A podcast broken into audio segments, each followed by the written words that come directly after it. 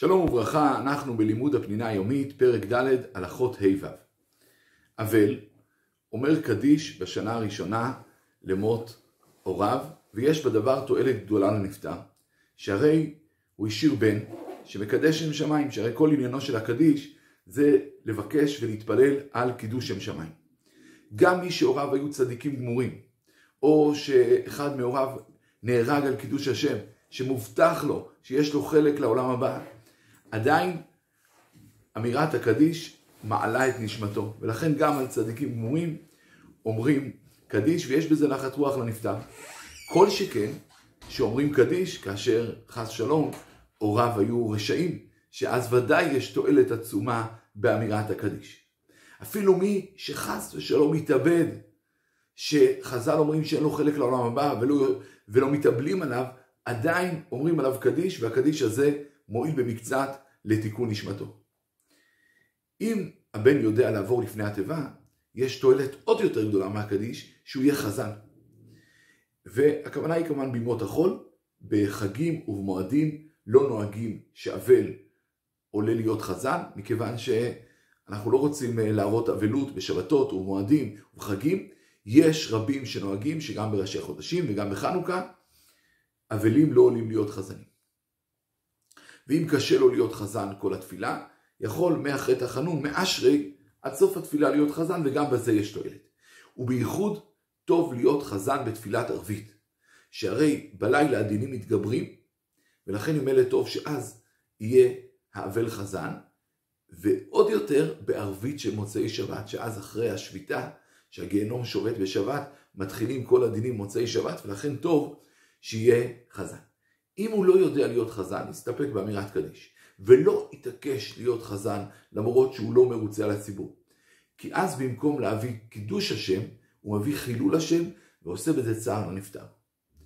וצריך תמיד לזכור שהדבר החשוב ביותר הוא להרבות בלימוד התורה, בצדקה ושאר מצוות. וזה יותר חשוב מאשר הקדישים והתפילות, שירבה בתורה, ירבה בצדקה, ירבה במעשים טובים. יש מקומות שכיוון שיש הרבה שלא יודעים להיות חזנים, אמרו אבלים לא עולים להיות חזנים, יש חזנים קבועים. ומקרה כזה אכן כך יעשו. אבל טוב עדיין שבערבית, שהיא תפילה קצרה, ואין הרבה אה, מקום לחזן, בערבית, לאור התועלת שאמרנו, טוב לתת לאבלים לעלות. כמה זמן אומרים את הקדיש? אז למנהג האשכנזי אומרים 11 חודשים. למה 11 חודשים? למה לא כל השנה? מכיוון שכתוב שדין רשעים בגיהנום 12 חודש. ואם אתה אומר את הקדיש 12 חודש, כאילו אתה מראה שהאדם הוא רשע. ולכן ממילא 11 חודש ועוצרים. גם מנהג הספרדים שאומרים עד 11 חודש, שבוע ראשון של חודש 12 עוצרים, ואחר כך ממשיכים עוד שלושה שבועות עד סוף השנה.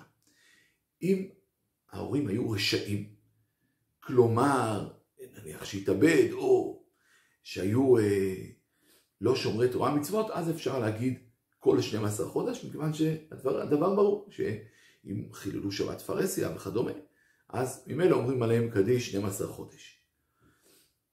ביום היורצייט גם כן נוהגים להגיד קדיש ולעלות חזן.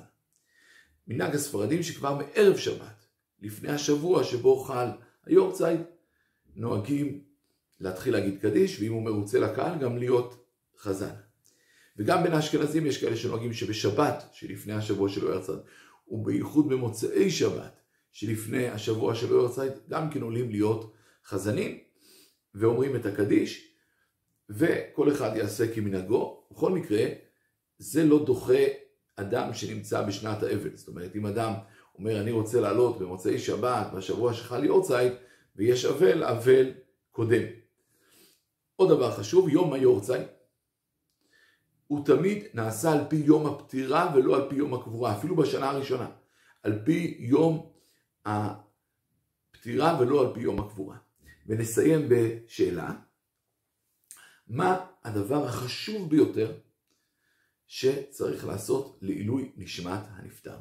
שלום, שלום.